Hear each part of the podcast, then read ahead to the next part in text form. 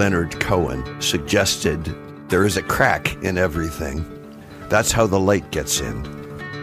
This viral crack gives us a chance to create something new and better. So let's talk about back to different and let the light in.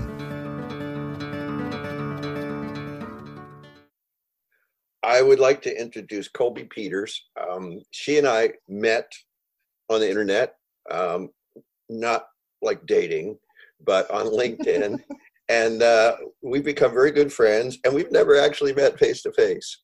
So I've asked Colby to be my first um, guest, my first victim on the Back to Different podcast to talk about what she sees as uh, where we go from here. So take it away, Colby. Okay, thank you, Mac. Thank you so much for having me. Um, I listened to your first um, podcast for Back to Different, and and I think um, it was awesome and and a really nice uh, perspective a long-term perspective of of possibilities rather than uh, um, short-term perspective on on what's gone wrong so far you know how we're we're suffering um, so i really like the concept and i was actually uh, talking with one of my good friends last night and we were talking about um, acceptance. Hmm. And I suddenly remembered that that crisis, the word crisis has a really interesting root word that that really is kind of counterintuitive given how we usually use the word crisis. Cool. So yeah, so crisis in in my mind at least how i usually use it is is as a completely negative thing as a, uh, everything has fallen apart your whole life has fallen apart and you just there's no way to put it back together um, every, every, it's complete chaos uh, and that that could be part of it but that is actually sort of a side effect of a crisis rather than what the crisis actually is so crisis comes from the root word krisis from Greek, except it's spelled K R I S I S. Mm-hmm. And it means literally the turning point in a disease. So it's a time that is very rich with possibility. It's like it's like a primordial soup time where things can go in all kinds of different directions. And at this at a crisis point in your life, you have way more control than you have in other times. Way more, your actions are magnified in in their power and they're also have much more far reaching consequences than they might normally would so it's it's a time of it can be a time of great pain and suffering and it is also a time of amazing possibility. So if you think of, of crisis as a turning point in a disease, it's a point where you, if you're taking care of your own health, or your doctor could make a decision that would help you live or die. Yeah. And it could go either way, right? So I was thinking about this whole time as a, a, a crisis, because that's what it is in the fullest sense of, ter- of the term. And um, I was also thinking about your first podcast when you were talking about this. I love the idea of um, how when a caterpillar goes into its cocoon and it doesn't actually it like turns into this like organic paste so it actually breaks down and it reforms and that's a different concept than crisis but it kind of has the same um kind of has the same implications right so everything yeah. is kind of breaks down and you have this world of possibility that you can do something with um so that's kind of how I've been thinking about this time because it has been a time of great pain for for me and and for lots of people. Um, a lot of stress, a lot of suffering, um, a lot of fear, a lot of change. And and it has also been a time of tiny miracles every day, interactions with people that I would never have normally had. Um, relate building relationships with my husband and my children in ways that I would not necessarily have the opportunity to do if we weren't all stuck together in the house 24 hours a day. Uh, so I've been thinking a lot about this idea of crisis and how exciting and also terrifying it can be at the same time. Let, let me let me ask you a couple of questions. Um, you have a background in psychology, um, and everything you say makes perfect sense to me. which may be about my twisted perspective. I don't know. and the question I would ask is given that the definition of crisis has to do with turning point in a disease, mm-hmm. Mm-hmm. what about us as human beings makes us choose to go, oh my God, what am I going to do? Ah, first?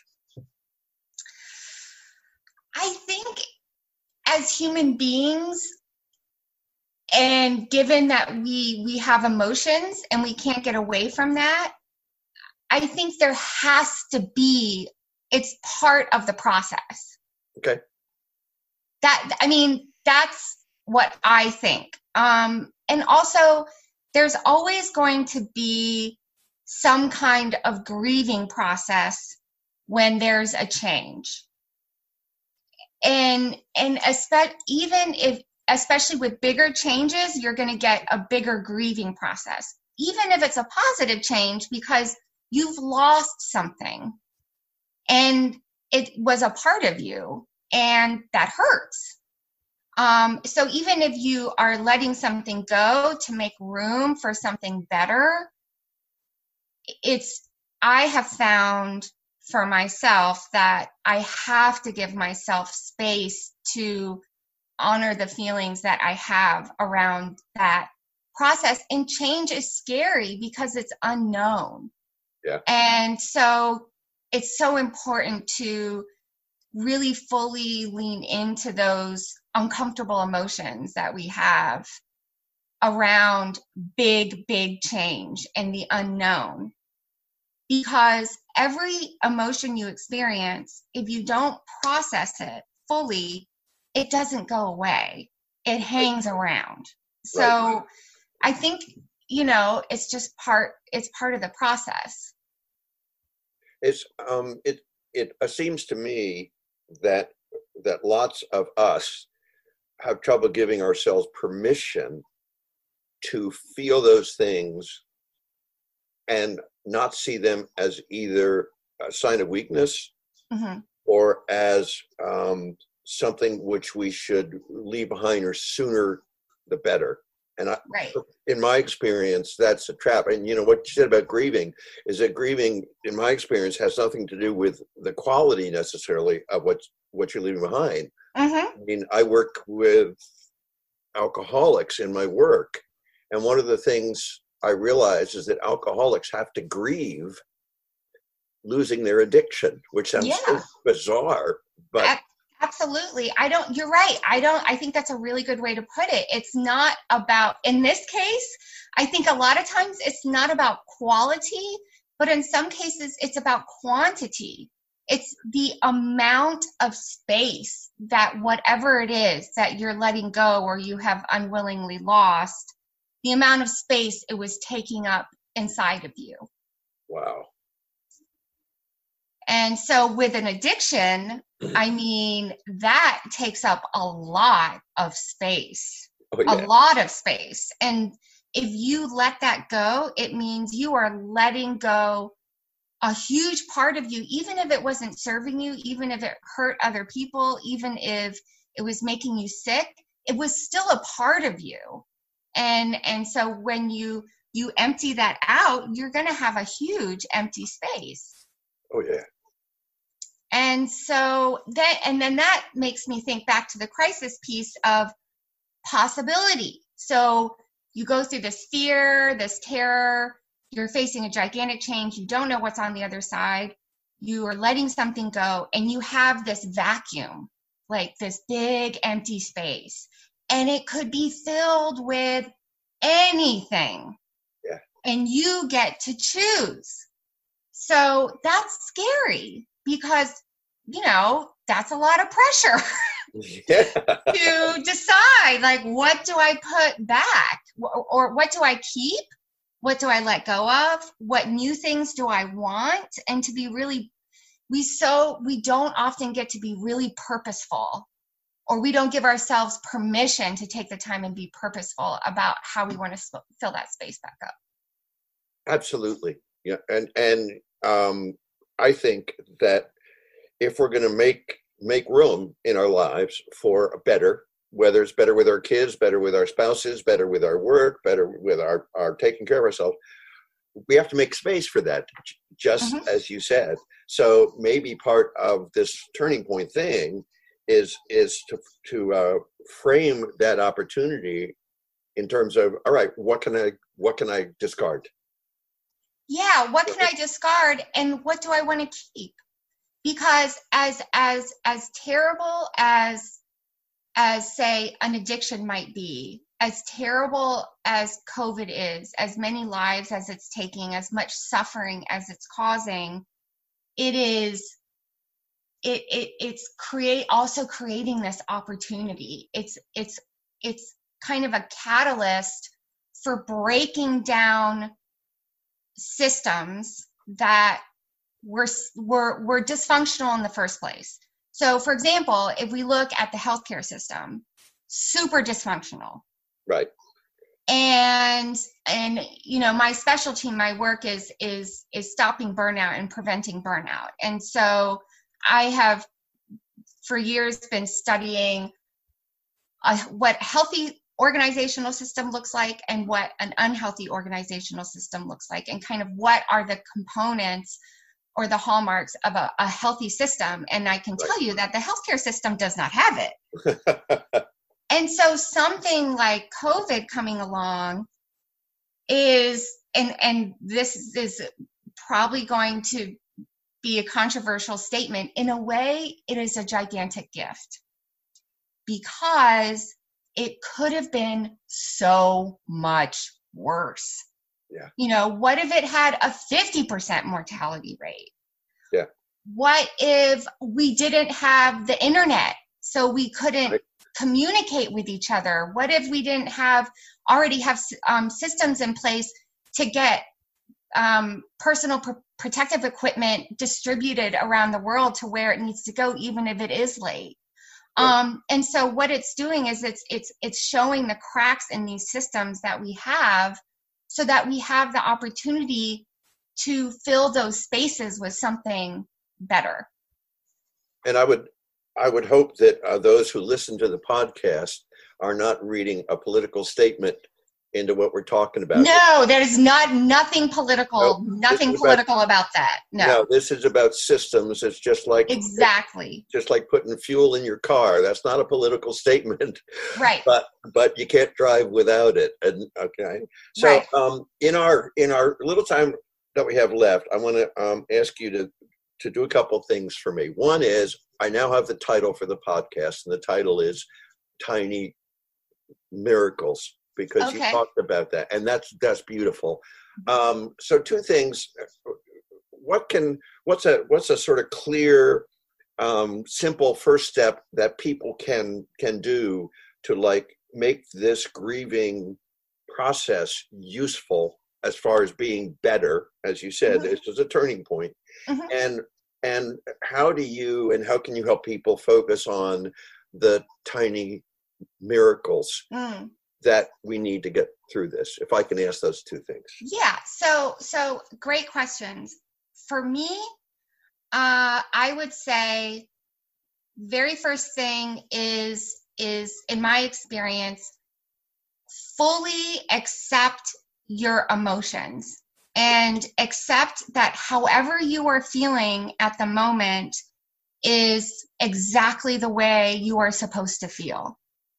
And I recently read this article in the New York Times about how there are a lot of, of, of politicians and other people who generally tend to be in the spotlight who are crying in public.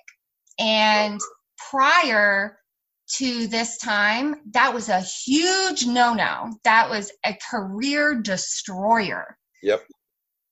Now people are crying in public because they are sad and they can't help themselves. They're stressed, they're broken down, they're not getting enough sleep, they're working 20 hours a day, and they cry because they're sick and they're sad and they're tired.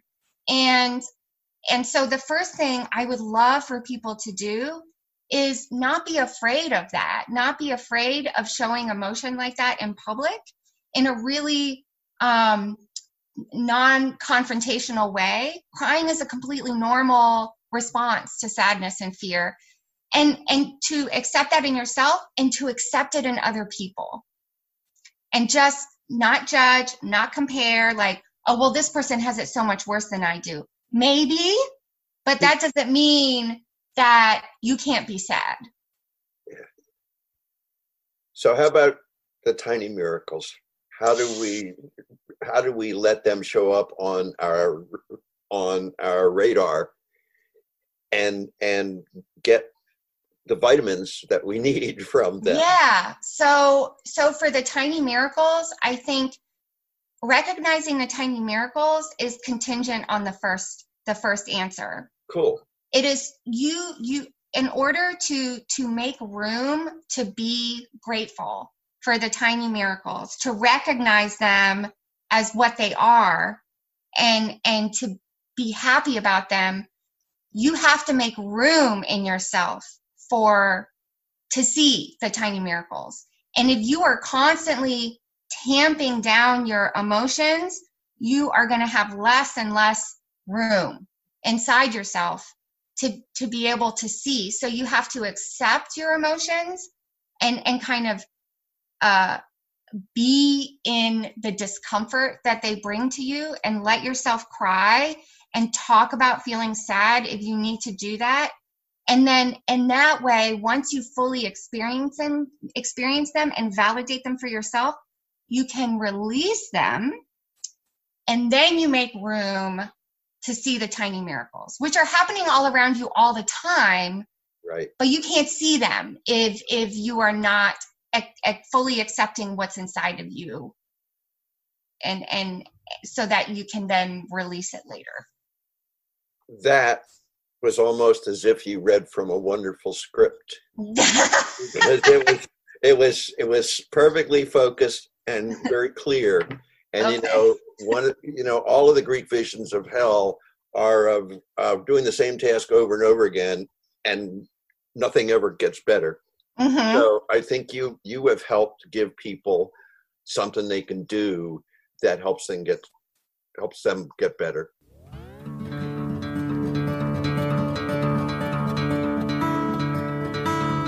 Thanks for giving us a listen. As we move forward with this situation, with this thing that's us, let's never forget that we are all in this together. No matter what else happens, we're all in this together. Thank you.